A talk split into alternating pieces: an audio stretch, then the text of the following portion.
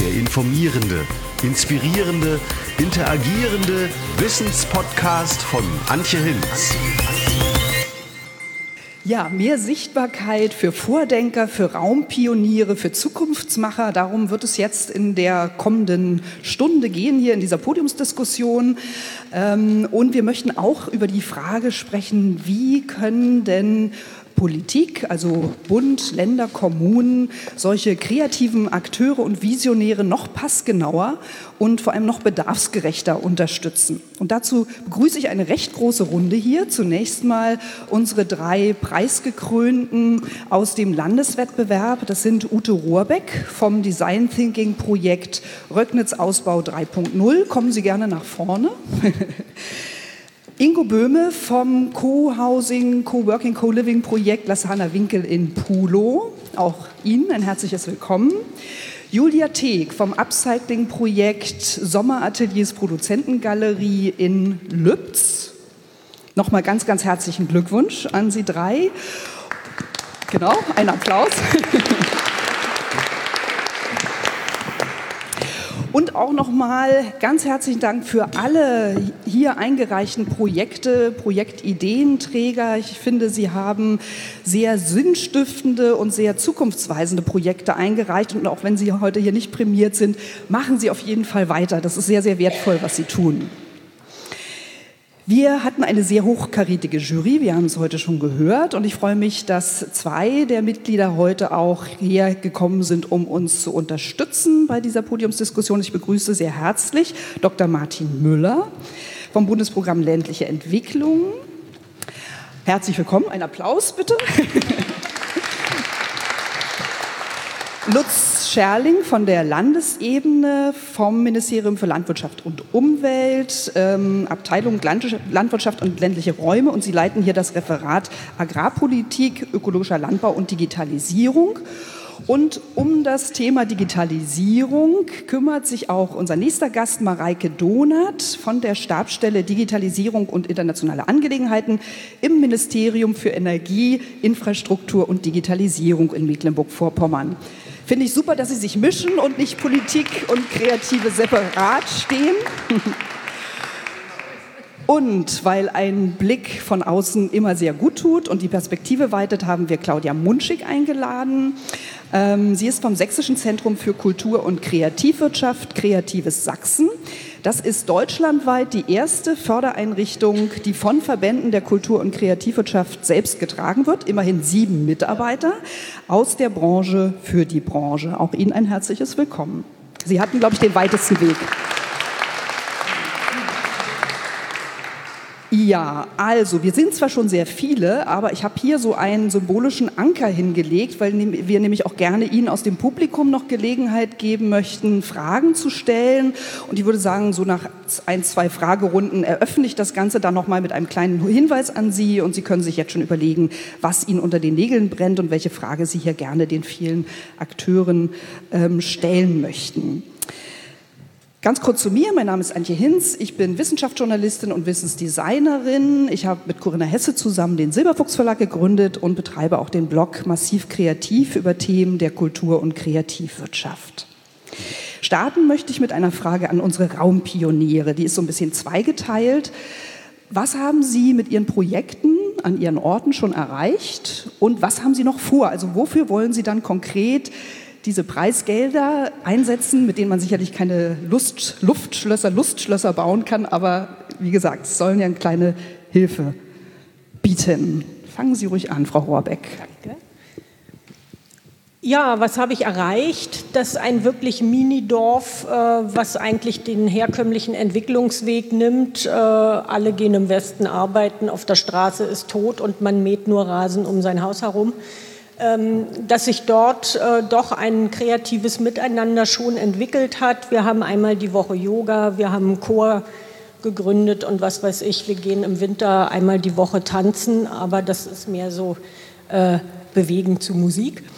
Ähm, das heißt, wir haben Spaß gemeinsam und äh, entwickeln gerne Dinge weiter und dieses Projekt ähm, hat das auch nochmal unterstützt, sich aktiv Gedanken für die Zukunft zu machen, weil die meisten sind nun mal 50 plus. Wir haben wenig junge Leute Und was ganz klar wichtig ist, wir brauchen mehr Junge, die im Alltag da wohnen, die mit uns gemeinsam da wohnen. Ähm, und wir müssen selber als die älter werdenden auch echt daran denken, was wir machen wollen, wenn wir nicht mehr können, damit man nicht verkauft und irgendwo ähm, in eine Pflegeeinrichtung muss, wo man dann komisch lebt, wie man sich das eigentlich jetzt nicht vorstellen kann. Also die Gedanken, die man sich darüber machen muss, die auch zu tun, das ist eigentlich auch jetzt angestoßen worden. Und das Preisgeld, haben Sie ein konkretes Projekt? Das Preisgeld wird äh, weiter für diese ganzen Maßnahmen verwendet. Die Ideen, die jetzt aus dem Design Thinking Prozess entstanden sind, werden jetzt dann erstmal umgesetzt. Da sind ja viele kleinere Ideen gekommen. Äh, dann ist aber auch dabei herausgekommen, dass die Hälfte der Einwohner sich gar nicht verändern möchte und die andere Hälfte ist aktiv und will voll voraus. Ähm, die Hälfte, die voll voraus will, ist aber zahlenmäßig zu wenig, um irgendwas zu reißen, wenn man ökologisch sich vernetzen will und sich Sachen teilen will oder Mitfahrgelegenheiten erschaffen will, muss man ja eine bestimmte kritische Menge Mensch sein, die austauschen können, wann sie wohin wollen. Also werden wir in Zukunft auch noch mehr ähm, die äh, ja, Menschen, Nachbarn aus, aus den nah umliegenden anderen Dörfern mit einbeziehen und dazu holen. Ähm, und wir werden bei uns im Dorf aber weiter daran arbeiten, ähm, da das Alltagsleben noch lebendiger zu gestalten, dass man sich wirklich zufällig trifft im Alltag. Das war auch eine Kernaussage unserer Ergebnisse alle vermissen, dass man sich nicht zufällig begegnet im Alltag, weil man eigentlich gerade zur Post muss und dann trifft man drei und plauscht da. Dieses zufällige Treffen. Also ich merke schon, es, es gibt ganz, ganz viele Ideen und ähm, das Geld wird äh, auf jeden Fall irgendwo reinfließen. Auf jeden Fall, danke. Julia Teek, wie ist das bei Ihnen? Was haben Sie erreicht schon und wo wird das Preisgeld äh, zukünftig investiert? Also ich bin seit 2012 die Intendantin einer Sommerkunstakademie, Lübser Kunstspeicher. Und ich habe das äh, meinen Freunden in Berlin und Leipzig und Hamburg immer so erklärt. Das ist so wie Töpfern in der Toskana, bloß nicht Töpfern und nicht in der Toskana. Und wir haben uns in den letzten sieben Jahren ähm, auf Upcycling. Das hieß damals noch gar nicht so, fällt mir auf. Das ist ja jetzt der neue heiße Scheiß. Also jetzt so ist es sogar, glaube ich, im Nachmittagsprogramm angekommen. Also wissen die meisten Leute, was es ist.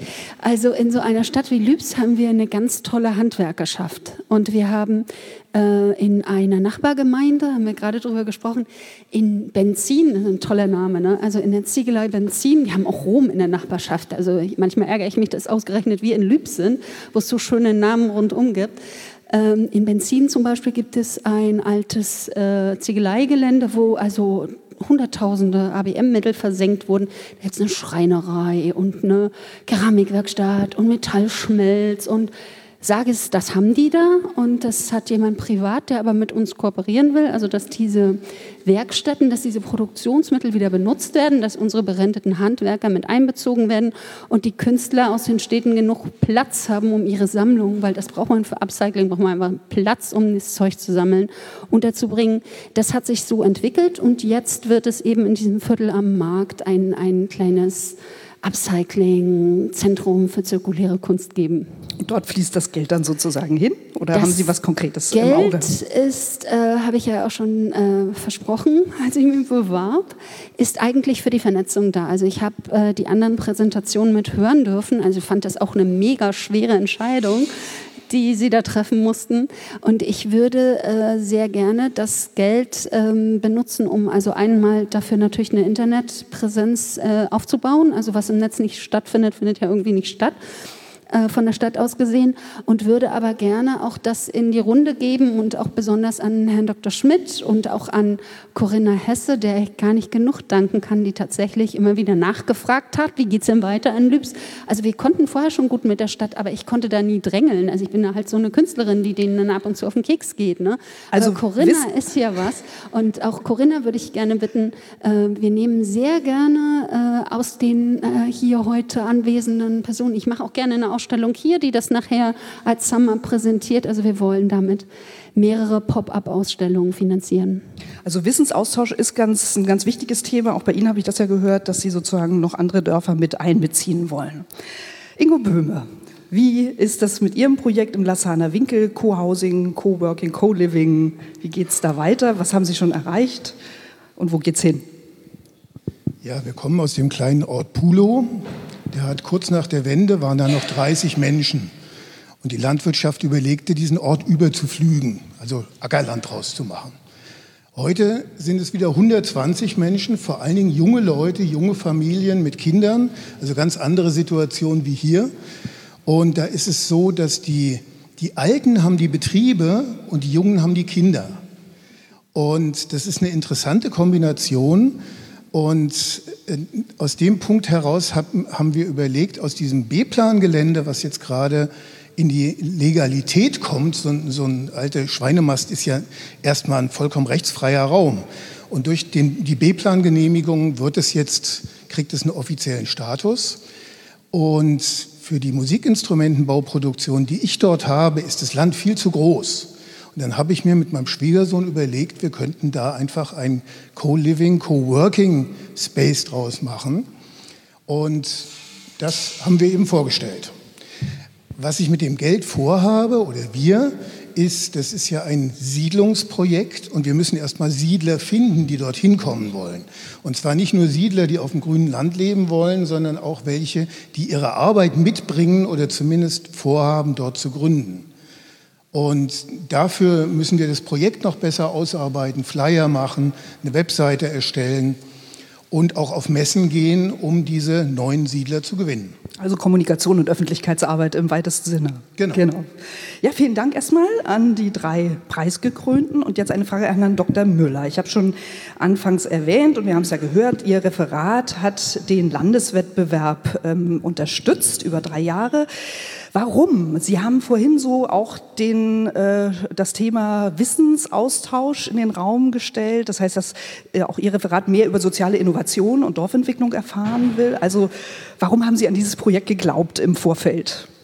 Ja gut, das Projekt war ja unter der Überschrift Soziale Dorfentwicklung auch äh, bekannt gemacht worden. Und hier dieses Landesprojekt ist eben ein Projekt unter vielen. Und wir werden diese gesamte Bekanntmachung auch noch evaluieren. Das heißt, wir versuchen mit diesen Programmen und diesen vom Bund einzelfinanzierten Projekten Wissen zu generieren, um dann mit diesen guten Beispielen dann auch äh, Bausteine zu erarbeiten, die dann in die sogenannte Regelförderung übernommen werden können. Gab es etwas, was Sie überrascht hat? Die Nominierten haben ja ihre Projekte hautnah vorgestellt. Sie haben das da erlebt, auch mit dem ganzen Engagement. Gab es neue Erkenntnisse für Sie? Naja, also da würde ich jetzt mich als Person etwas äh, zu sehr in den Vordergrund stellen. Also da bin ich äh, ehrlich gesagt ein Nobody in, der Bereich, in dem Bereich. Mich hat es überrascht, die Vielfalt dieser Projekte, weil es gibt ja diese Ausschreibung, wo eigentlich ziemlich genau drinsteht, ihr dürft mitmachen, wenn ihr das und das mitbringt, unter sozialer Innovation, aber dann dieser Speicherausbau bis zum Dorfgemeinschaftshaus, das ist ja noch was, was ich kenne, dann diese, dieser Tanzsaal und dann hier mit diesen Sommerakademien, also mich hat einfach die Vielfalt überrascht, obwohl es dennoch eine relativ klare Ausschreibung gab für diesen Wettbewerb. Frau Donat, inwiefern war Ihnen denn bewusst, wie stark, wie positiv Kreative auf die Regionalentwicklung wirken können? Ihnen und Ihrem äh, Ministerium? Ähm, Vielen Dank für die Frage, weil ich natürlich in eine andere Lernkurve gegangen bin als die Kollegen, die schon viele, viele Jahre lang an dem Thema arbeiten. Ich schaue auf die Kollegen vom Wirtschaftsministerium, die, äh, ich glaube, mit viel, viel Energie schon seit langem die Kreativwirtschaft äh, unterstützen. Ich danke, oh, ich gucke in Richtung Frau Blankenburg, die in dem Bereich ländliche Räume äh, ich glaube, auch äh, überall Feuer sprüht, wo sie früher Feuer äh, sprühen kann und unterstützt und hilft, äh, wo es geht. Ähm, wir sind ja relativ jung mit dem Thema Digitalisierung eingestiegen im Verhältnis äh, zu den Kollegen äh, und sind, äh, haben aber gelernt, was macht Digitalisierung oder wer gibt Impulse für den Bereich Digitalisierung? Natürlich die Hochschulen, klar, die Wissenschaftsbereiche, aber auch Gründerinnen und Gründer, Nerds, aber auch Innovatoren und Macher im ländlichen Raum. Und ich glaube, wann war die Raumkonferenz bei Ihnen? Da, September. Äh, genau, die äh, konnte ich äh, schon einige Projekte kennenlernen. Ich habe versprochen, ich komme auch vorbei und schaue sie mir an. Ich gucke äh, auch in äh, Richtung Frau Rohrberg, genau. Ähm, und haben gelernt, dass äh, Innovationen nicht nur an Hochschulstandorten entstehen, sondern natürlich auch im ländlichen Raum. Äh, das ist meine Lernkurve. Ne? Das ist, äh, wie gesagt, alle anderen wissen das schon längst. Und diese jetzt sichtbar zu machen, zu verknüpfen, Kreativität und Kreativwirtschaft und Digitalisierung und alles sozusagen themenübergreifend einzubeziehen, sehr heterogen einmal äh, durch, zu, äh, zu, durchmischen und zu schauen, äh, welche innovativen Impulse gesetzt werden. Das finde ich einen total spannenden Prozess. Ähm, ich denke, ich bin ja noch mal dran, aber ich würde kurz, sehen Sie es mir nach, auf meine bunten Bildchen zeigen. Next Meeting Point, die Nerd, wo auch hier, das fand ich ganz spannend, Ihr Themenpunkt reingekommen ist, die äh, künstlerische Intervention für die Verwaltung, super spannendes Thema, finde ich total äh, großartig. Und ich freue mich auch, wenn die Kollegen der Ministerien mit dabei sind, hier in Schwerin im Petziner Haus. Und an der Stelle, glaube ich, mache ich erstmal einen Punkt, damit die anderen auch noch mal dran sind. Aber ich kann gerne noch mehr erzählen. Also Sie sehen mich begeistert von Ihrer Szene. Herr Scherling, Ihre beiden Vorredner haben Vielfalt genannt und ja, dass auch der ländliche Raum für das Thema Digitalisierung natürlich ein Thema ist. Wie ist das in Ihrem Ministerium? Also was sind sozusagen Ihre Erkenntnisse, was Kreative für die Regionalentwicklung im ländlichen Raum leisten können und welche Folgen hat das auch für die Förderpraxis? Ja, also ähm, ich sage mal aus meiner Erfahrung von den letzten oder in den letzten zehn Jahren. Ich bin in vielen ähm, Dingen unterwegs gewesen, wo man Modellprojekte unterstützt. Ähm, angefangen von, einem, von, von, einer Sache, die wir mit dem Thünen-Institut gemacht haben, damals Schrumpfungsräume. Wir haben äh, unterstützt hier das äh, Modellvorhaben, auch ein Buhle-Vorhaben, Landaufschwung und viele, viele andere Dinge, auch im Land. Und eine Erfahrung habe ich bei all dem gemacht, immer wieder. Es kommt wirklich auf die handelnden Personen an. Und diese handelnden Personen zu unterstützen, unabhängig davon, was sozusagen der Hintergrund des, des Projektes ist, zunächst erstmal. Und äh, nicht erst die Frage nach dem Geld zu stellen, da findet man dann auch das eine oder andere Mal eine kreative Lösung, dass man auch finanziell unterstützen kann, sondern tatsächlich die Bedingungen für die, für die handelnden Personen zu verbessern. Das ist das wirklich Entscheidende. Und das ist oftmals nicht in Förderprogrammen zu greifen, sondern da braucht es das Gespräch. Und ich habe heute mir wieder zwei, drei Dinge aufgeschrieben. Da habe ich gesagt, warum ist es noch nicht so weit, dass wir beispielsweise das, was Sie hier alles in den Projekten haben, auf der Homepage des Forum MV, was nämlich die Forum, das Forum für ländliche Entwicklung und Demografie in Mecklenburg-Vorpommern ist und eine wunderbare Homepage hat, die im Übrigen auch sozusagen gefördert wurde, da kann man diese, diese Projekte tatsächlich deutlich machen, sichtbar machen und einer breiten äh, Öffentlichkeit sozusagen zugänglich machen. Also diese Zusammenarbeit, diese Kommunikation, das zu organisieren, ist, glaube ich, die Hauptaufgabe, wenn man solche Prozesse nach vorn bringen will. Frau Munschig, Ihr Blick von außen, wie ist das denn in Sachsen? Inwiefern werden Kreative dort direkt in die Regionalentwicklung eingebunden? Und welche Förderprogramme gibt es da? Oder wird das möglicherweise sogar über Dienstleistungen äh, finanziert? Wir haben ja vorhin gehört, warum müssen, muss, müssen immer solche Dinge über Förderprojekte äh, finanziert werden? Warum nicht direkt wie eine Handwerkerleistung, wenn es um Regionalentwicklung geht? Äh, ja, da, da, sind wir auf noch einen sehr weiten Weg. Wenn wir die Diskussion jetzt aufmachen, brauchen wir noch ein paar Stündchen.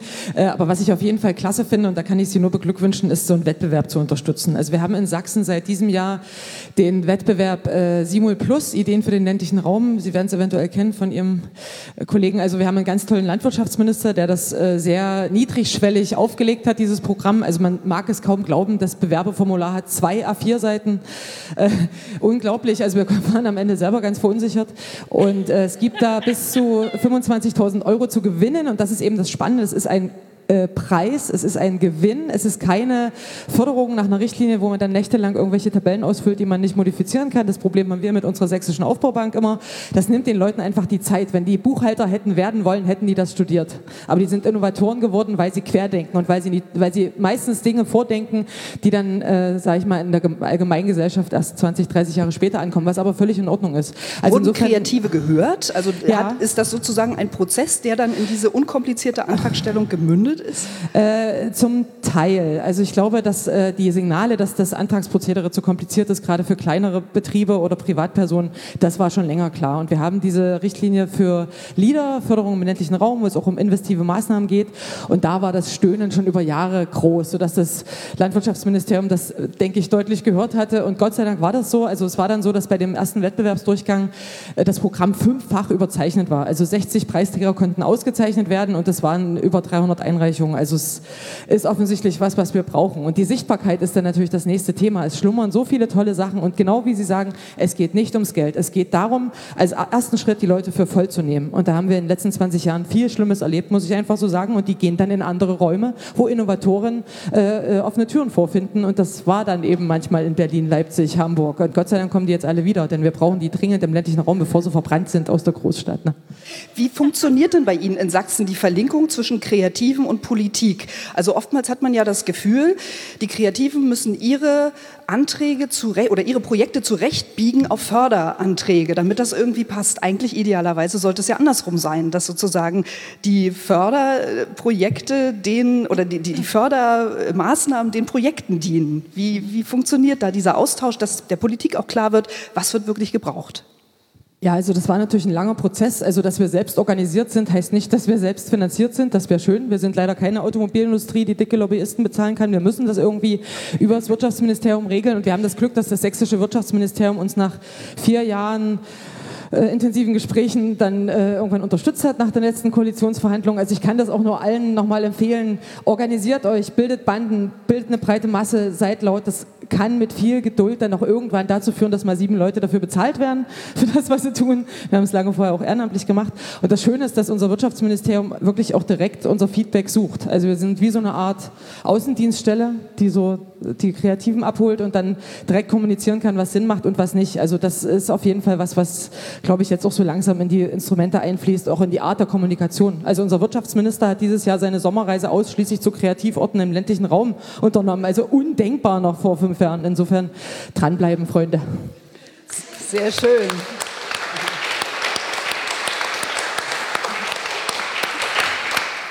Frau Scherling, äh, Frau Donat, Herr Scherling, wäre so eine Art Vernetzung zwischen Kreativen und Politik auch für Mecklenburg-Vorpommern denkbar? Ganz praktisch. Ja, ganz praktisch.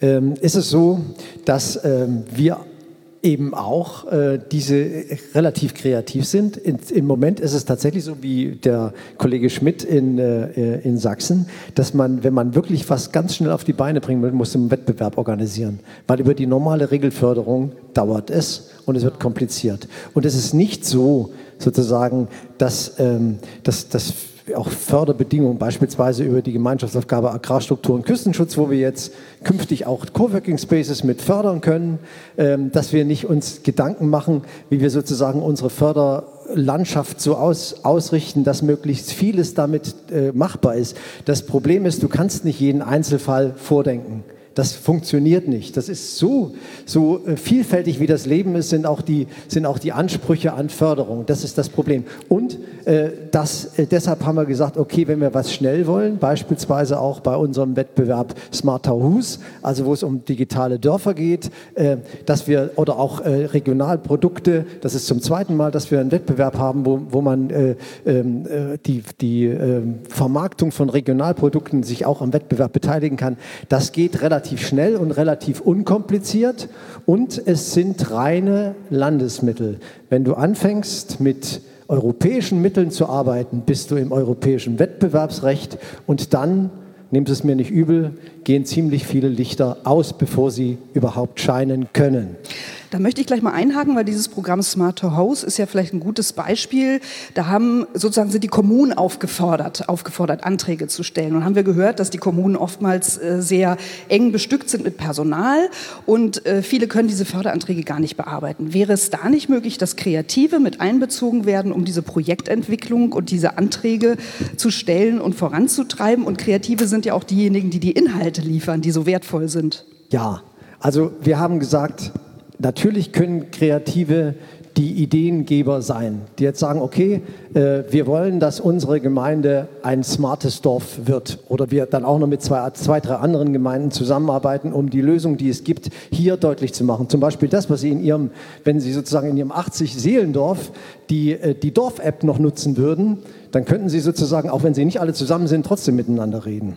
Die gibt es, sowas funktioniert und das kann man, kann man einführen. Ist eigentlich, kostet, glaube ich, äh, Nutzungsgebühr von 500 Euro im Jahr. Also es ist durchaus machbar. Aber ich will damit, äh, will damit sagen, ähm, dass, dass, wir, ähm, dass wir gerne wollen, dass diese Ideen dann über die Kommune auch eingereicht wird, um möglichst die Kommunen mitzunehmen. Es Aber was macht man, wenn die Kommune eben keine Personalschlüssel hat? Um nee, das hat, mit Personal, das hat mit Personal zunächst erstmal gar nichts zu tun. Also wir fördern ja diesen Wettbewerb mit 100.000 Euro in zwei Jahren. Und da ist auch natürlich dieses, dieses Projekt dann abzufedern. Das heißt also, ich kann dann keinen extra Mitarbeiter dafür einstellen, aber ich kann sozusagen sehen, dass das Projekt gehen kann. Das ist, das ist nicht das Problem. Das Problem ist, dass möglichst viele mitgenommen werden sollen und dass, dass, die, dass die, das Amt oder die Gemeinde von sich aus sagt, wir wollen digitale Gemeinde werden. Das ist das Entscheidende. Es muss dieser Punkt da sein, dass die Menschen miteinander reden. Und alles das, was wir zum Beispiel aus einer Gemeinde im, im Landkreis Höxter gehört haben, die reden miteinander. Da gibt es auch viele, die dann diese, diese digitalen Lösungen von sich aus unterstützen ehrenamtlich und ein Stück weit gefördert. Aber es ist äh, sozusagen äh, immer dieser Prozess, der, der gefördert wird und den wir auch wollen. Und deshalb, Kreative können Ideen machen, aber sie sollten ihre Gemeinde mitnehmen und die Gemeinde sollte für sich entscheiden, ja, wir wollen das. Das ist das Wichtige an diesem Wettbewerb. Und, letzter Satz, es braucht einfach überhaupt keine, keine Förderphilosophie und keinen Antrag, sondern ganz einfach ein Projekt, das eingereicht wird und in einem Wettbewerb ausgewählt wird. Nichts mit Antrag schreiben. Bevor ich gleich für das Publikum hier auch ähm, den Raum freimache, nochmal an die drei Kreativen die Frage, was braucht ihr? Also was würde euch wirklich helfen, um eure Projekte nachhaltig, langfristig weiterzuentwickeln? Ute, bitte, beginn. Na, eine gewisse Öffentlichkeit ist schon wichtig. Also ich frage mich zum Beispiel, ob dieses Ereignis hier heute in der Schweriner Volkszeitung zu lesen sein wird, weil das ist die Zeitung, die bei all meinen Dorfleuten auf dem Kaffeetisch liegt, wenn dann die.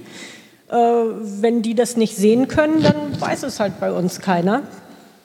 Und ähm, genau. das meine ich mit Öffentlichkeit. Das ist sehr niederschwellig hier in Mecklenburg, aber ist nun mal so. Das hängt auch oft damit zusammen, dass in solchen äh, Wettbewerben und Projekten überhaupt kein Etat für Öffentlichkeitsarbeit vorgesehen ist, was viel zu kurz gedacht ist. Das auch noch mal so als Rückmeldung. Ingo. Ja, für mich ist es so, ich bin vor neun Jahren nach Mecklenburg-Vorpommern, in den schönen Ort nach Pulo gekommen weil ich dort die Möglichkeit hatte, meinen Betrieb anzusiedeln. Und zwar lag da eine alte LPG, die gehörte nicht mehr der Landwirtschaft, sondern die hatte irgendjemand Schlaues nach der Wende sich eingeheimst und damit war es aus dem Interesse der Landwirtschaft raus. Und damit konnte ich dort erstmal einziehen. Tolle Sache, da habe ich gedacht. Und jetzt? Und dann kam das Bauamt und hat gesagt, hier darf nicht mehr gearbeitet werden, hier darf nicht mehr sein, ihr dürft hier nicht mehr sein ist alles vorbei, wir müssen euch zumachen, weil ihr habt hier keine Genehmigung. Ja? Dann haben wir über Tricks von hinten, über den Chef vom Bauamt das hingekriegt, dass wir gesagt haben, macht doch keinen Sinn, wenn hier 30 Leute entlassen werden, sondern äh, wir müssen weiterarbeiten. Das haben die dann eingesehen. Ähm, dann wurde aber ein B-Plan auf das ganze Gelände gelegt. Und das ist gerade die Krux. Also wir haben einen freien Raum gefunden, wie dieses schöne leere Glas da am Anfang, aber jetzt ist da ein Fliegengitter drauf, dass nichts mehr reinpasst. Und das geht jetzt seit sechs Jahren. Also für mich die Frage an die Politik, wie kann es leichter werden für Raumpioniere, die auch heute noch in den Städten leben, raus aufs Land zu gehen? Wo gibt es die Räume? Wie kriegen, werden Gemeinden unterstützt, um solche Räume freizugeben? Und, wie kann man das kommunizieren in die Stadt? Ne? Das ist ja auch ein wichtiger Weg. Genau. Danke. Julia. Ähm, ich kann mich da meinen beiden Vorpreisträgern nur anschließen. Finde ich total wichtig. Ich würde sogar noch weitergehen als Ute. Wo ist denn das Fernsehen hier? Ich meine, gucken wir uns doch mal die Nachrichten an. Da wird den ganzen Tag rumgeheult und gejammert. Also diese German Angst, die macht doch 95 Prozent der Nachrichten aus. Ich bin auch äh, eingeladen am Mittwochabend zu einer Veranstaltung vom Journalistenverband, wo das äh, äh, wissenschaftlich belegt ist. Also dass Bad News sich gut verkaufen. Und äh, wieso ist hier keiner vom Fernsehen oder wenigstens vom Radio? Das kostet doch eigentlich nicht viel, den Kollegen herzuschicken. Also da würde ich mir von der Politik wünschen, das, das, darüber kann man doch berichten. Also bei uns zum Beispiel in sieben Jahren war einmal jemand bei den Nachrichten zur Eröffnung und ansonsten schreibe ich die immer an. Ich kriege nicht mal zurück, ah, diesmal nicht, vielleicht nächstes Jahr, sondern das sackt da in so ein kafkaeskes schwarzes Loch, wo drauf steht Provinz und da bin ich schon ein bisschen ärgerlich, muss ich sagen. Ja, da muss ein Umdenken stattfinden und diese Projekte sind ja das beste Beispiel, die zeigen, ähm, ja, dass das wirklich zukunftsweisende Themen sind, die auch etwas gesellschaftlich zu sagen haben. Ne? Genau. Ja, ich würde da auch gern noch mal sagen, dass äh, die Raumpioniere natürlich immer Jahre voraus sind, weil sie ja die Kreativen sind.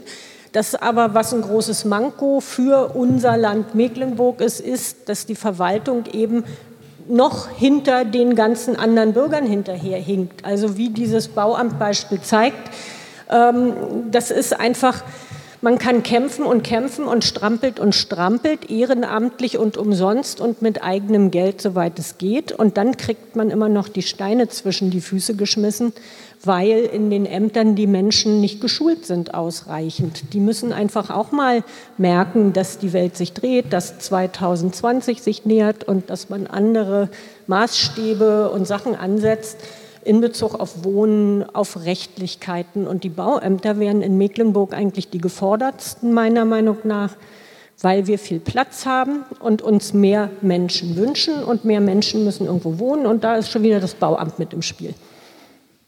So, jetzt ist hier der Anker frei. Wer möchte, wer hat eine Frage hier im Publikum? Trauen Sie sich? Fragemotivierte? So eine tolle Gelegenheit kriegen Sie nie wieder. Politiker von Bundes- und Landesebene zu fragen und vielleicht auch die Kreativen noch speziell, welche Erfahrungen sie gemacht haben. Sonst stelle ich erstmal eine weitere Frage und Sie fassen, ah, wunderbar. Kommen Sie ruhig nach vorn. Ich bringe Ihnen mal das Mikrofon. Darf, soll ich die wiederholen? Gibt es eine Neuauflage von Ihrem Wettbewerb? Oder auch eine Weiterführung, das müssen eine wir dann an.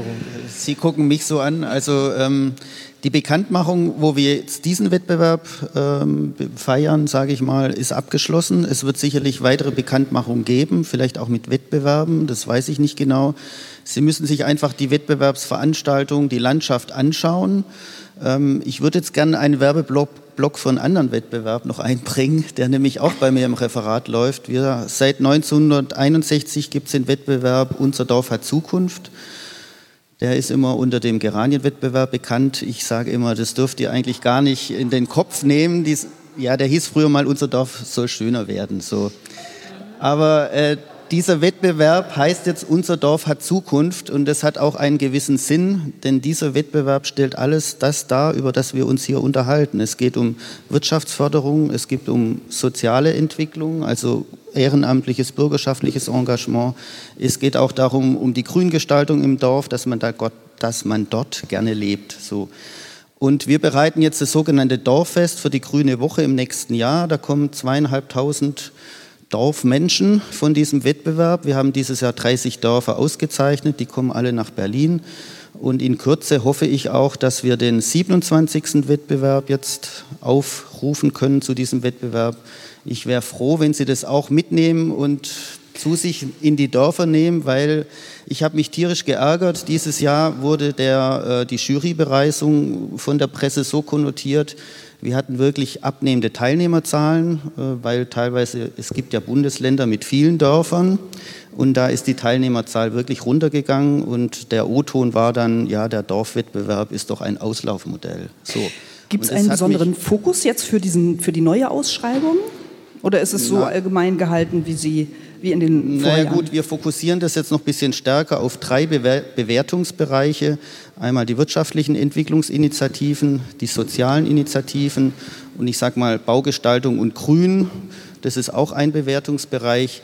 Wir versuchen das wirklich einfacher zu gestalten, um auch die Eintrittsschwelle etwas einfacher zu halten, dass die Dörfer oder die Mitglieder der Dörfer, es dürfen sich auch Vereine bewerben, dass die gerne da mitmachen. Und es geht jetzt nicht darum, sofort zu gewinnen oder bei den Bundespreisträgern zu sein, die jetzt zum ersten Mal auch Preisgelder bekommen.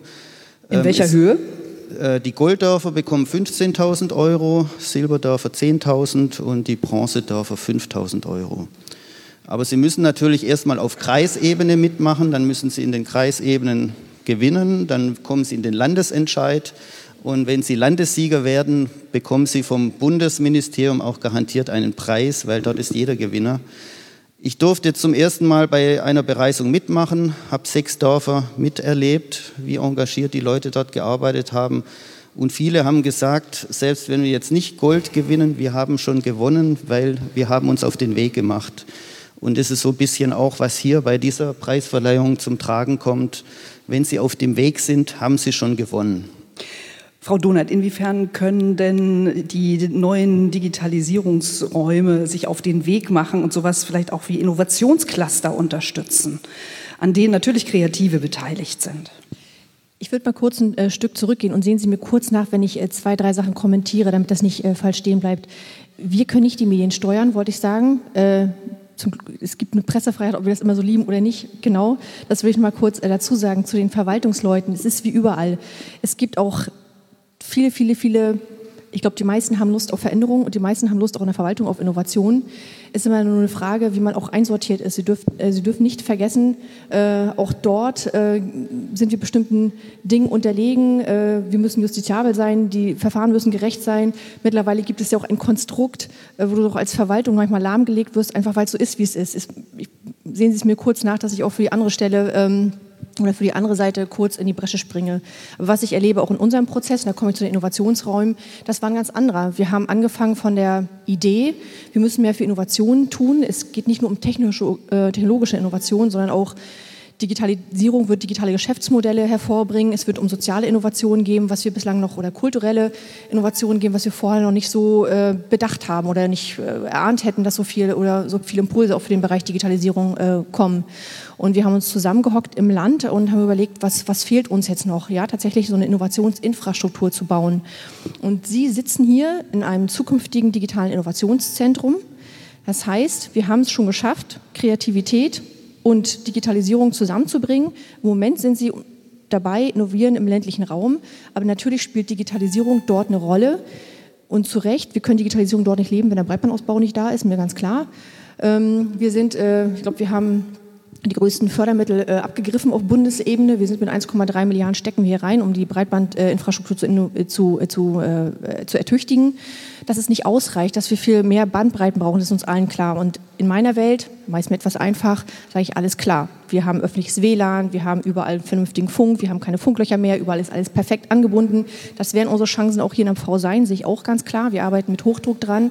Aber jetzt selber noch mal den Spaten in die Hand zu nehmen, würden wir gerne aber das, ich glaube, es ist vielleicht auch nicht äh, zielführend. Da sind ganz viele Bauunternehmen unterwegs.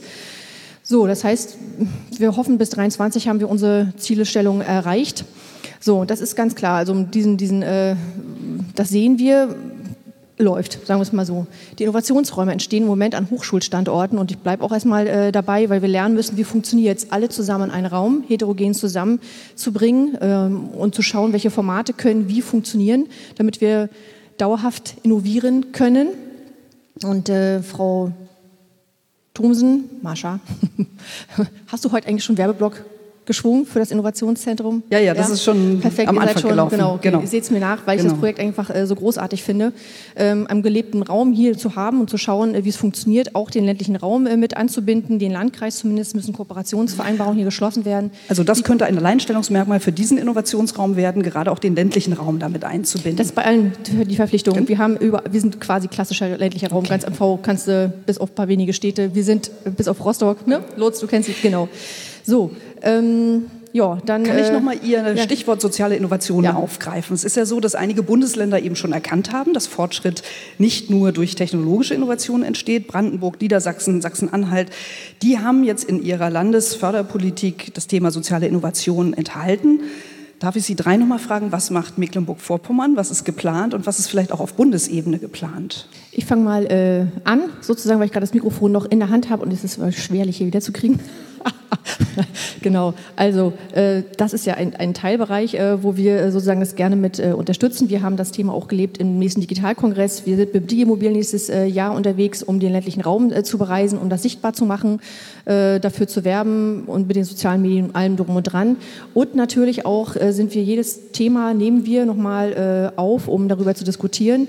Und ich freue mich, wenn wir hier vielleicht auch wieder zusammenkommen können in Schwerin, um über soziale Innovationen nachzudenken und hier einen Workshop aufzusetzen. Genau, die Best Practice-Projekte aus den anderen Bundesländern. Genau, genau Sie noch was zu ergänzen, Herr Scherling?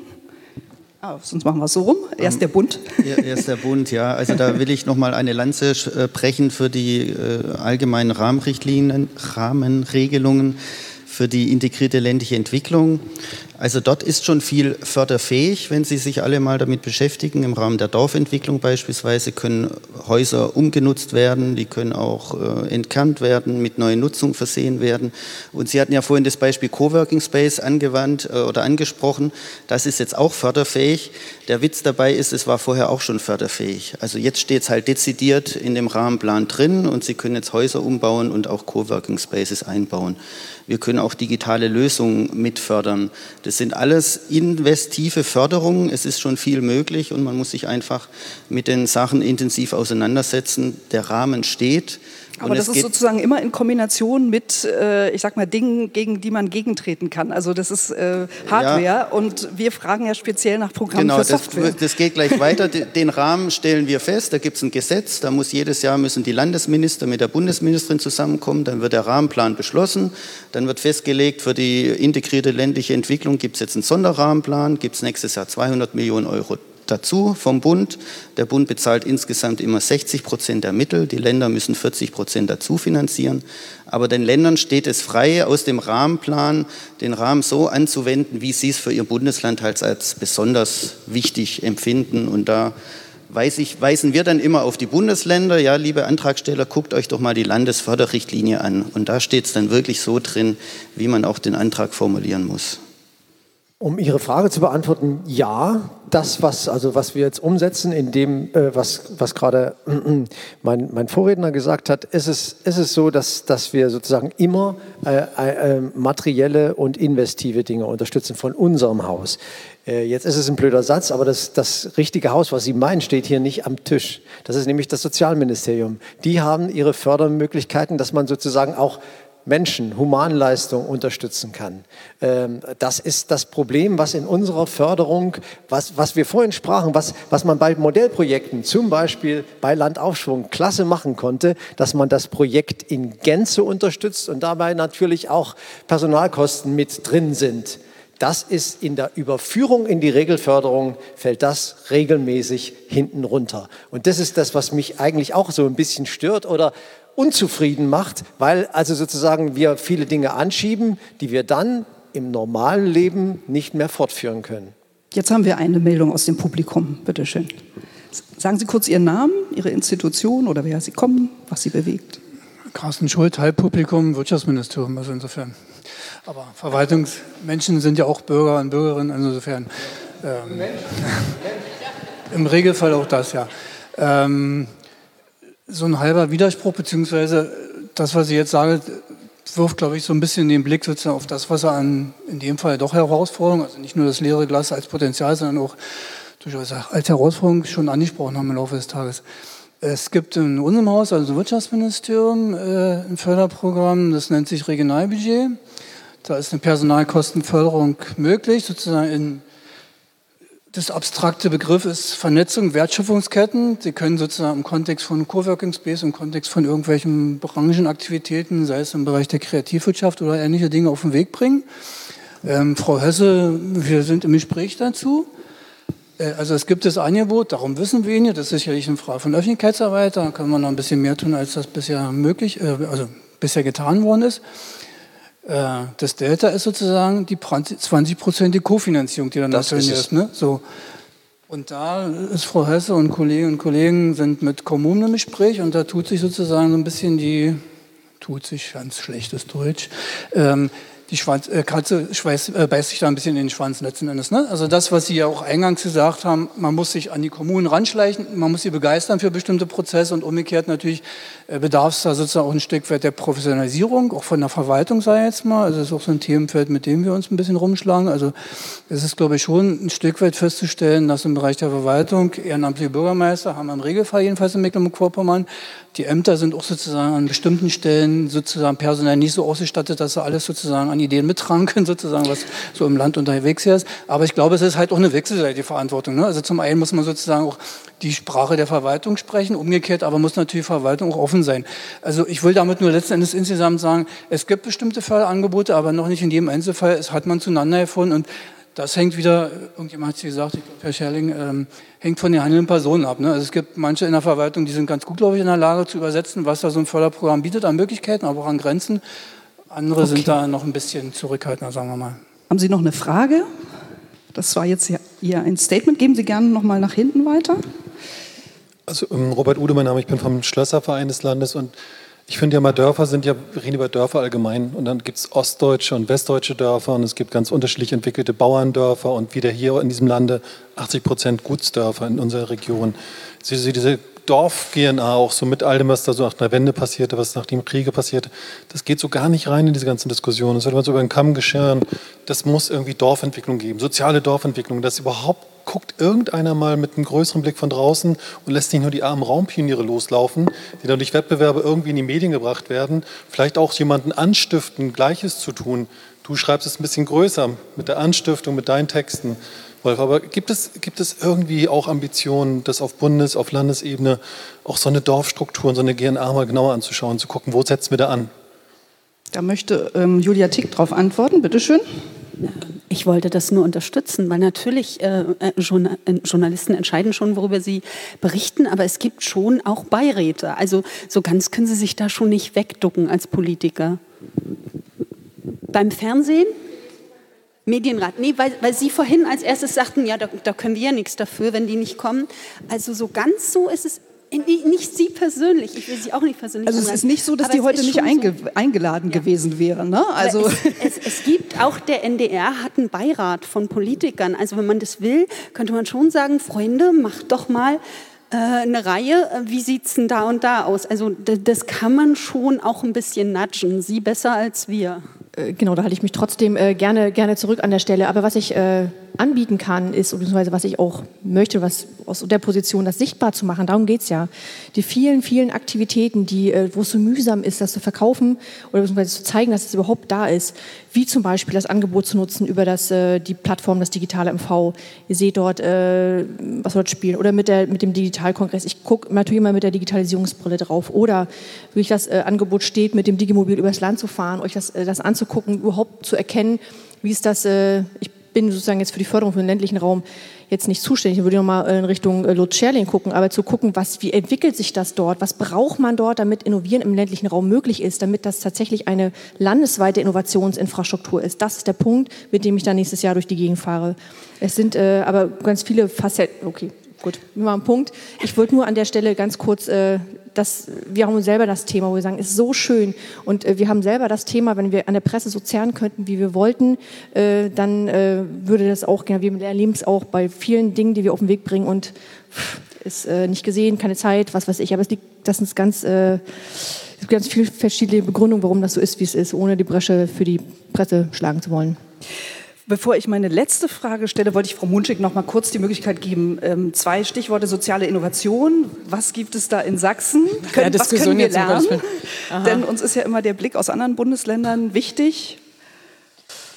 Ich hätte jetzt auch gerne was zum Thema Presse gesagt. Aber, Oder zum Thema Presse. Äh, da sind Sie ganz frei. Ja, wir, wir haben dasselbe Problem. Also äh, ich glaube, es wäre sinnvoller, es tut mir auch leid, ich muss gegen die Dorf-App sprechen, weil das echt nicht das Instrument ist, was uns die Dörfer zusammenbringt. Bezahlen Sie lieber einen guten Dorfschreiber, der das auf Papier rausbringt und noch eine Wandzeitung macht.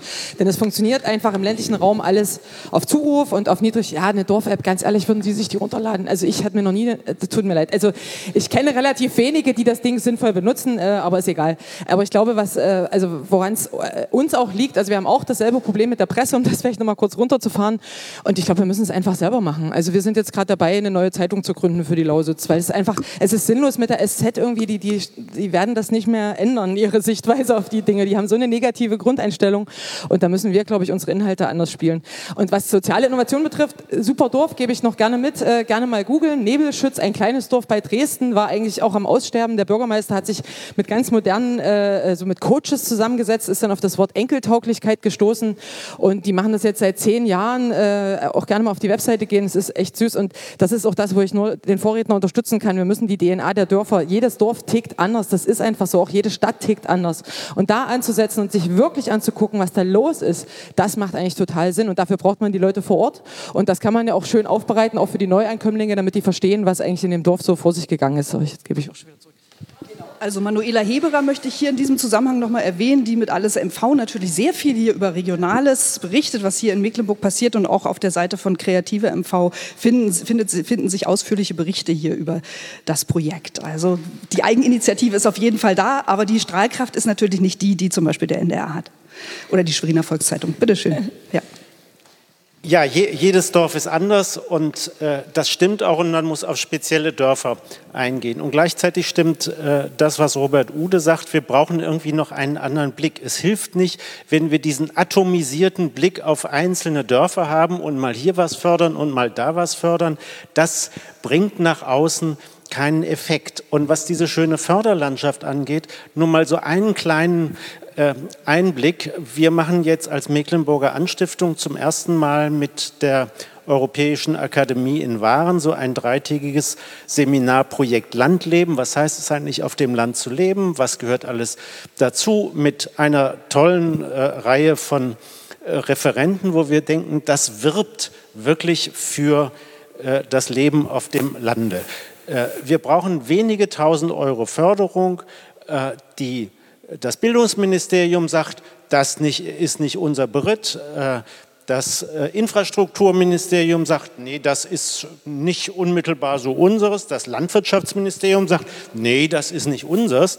Also dieser integrierte Blick auf ländliche Entwicklung, eben nicht nur auf der atomisierten Ebene, sondern auch übergreifend, der fehlt eigentlich.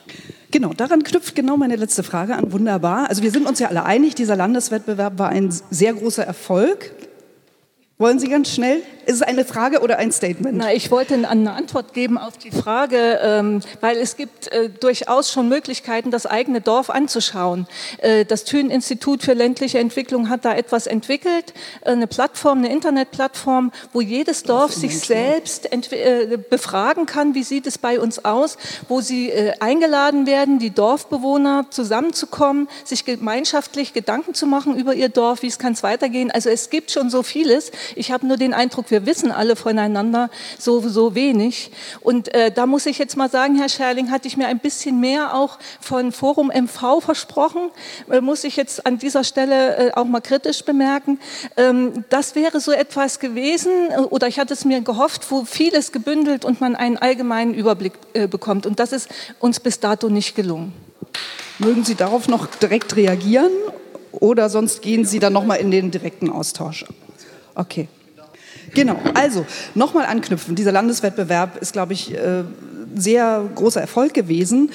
Ähm, und nochmal anknüpfend äh, an das, was wir eben gehört haben, ist es nicht möglich, so wie ja überall nach interdisziplinärer Zusammenarbeit äh, gerufen wird, über alle Ministerien hinweg einen Fonds einzurichten, ähm, der sozusagen an diese Querschnittthemen geht. Also warum kann man sich nicht zusammentun und sagen, Regionalentwicklung ist etwas, das betrifft ganz viele Themen in ganz vielen unterschiedlichen Ministerien. Ich weiß, auf Bundesebene hat das, glaube ich, einen Transparenzhintergrund, äh, warum sich da die Ministerien nicht zusammentun können. So meine Auskunft. Wie ist das auf Landesebene? Werfen Sie mal was hier in den Ring.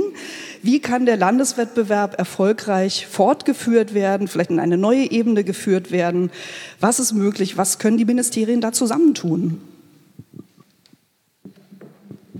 Das ist eigentlich eine klassische Aufgabe für den Strategiefonds des Landes.